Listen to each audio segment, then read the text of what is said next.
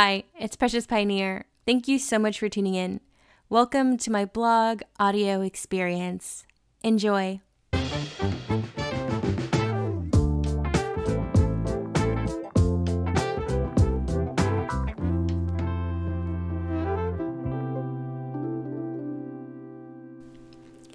A warm soup, crispy bacon, and a great day. Yesterday, I put in all that work to make such a delicious butternut squash soup, but I didn't have the opportunity to show you the full assembly yet. Though I guess I can't really show you guys because this is a podcast show, but if you're interested, there are photos on my Instagram at Precious Pioneer. The link and information will be left in the bio. The thing with butternut squash soup is that though perfect on its own, you can really bring it to the next level with a few extra toppings. Butternut squash soup is both thick and creamy, but it can also be both fatty and rich. To help cut through the density of the soup, you can add a tablespoon of plain Greek yogurt to help balance the soup with a sharp acid. Yogurt helps lift the soup up in a way that really adds some diversity to your palate.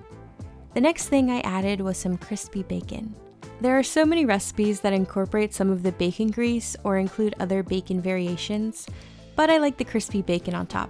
It gives the soup both a deeper level of a fat profile while also giving the soup a sharper saltiness that helps to highlight some of the other flavors in the soup. Butternut squash can be kind of sweet. I had made my soup a little bit spicy too, but overall, without the add ons, it can be a one note kind of soup.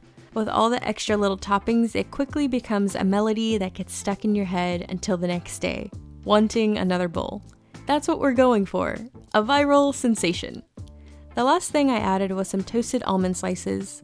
Almonds have a subtle sweetness, so it doesn't compromise the integrity of the soup with yet another flavor. It does, however, give you a satisfying crunch, and that's really great too. This butternut squash soup is now a perfect balance, a harmony of flavors to dance on your taste buds, as my dad would say. You've got sweet, spicy, savory slash uh, umami, and sour, acid, salty. Perfect, I think. For texture, you're working with creamy and light, but also crunchy. I hope you'll join me for lunch sometime and try out this recipe. It brings out the warmth and joy of autumn. Cheers.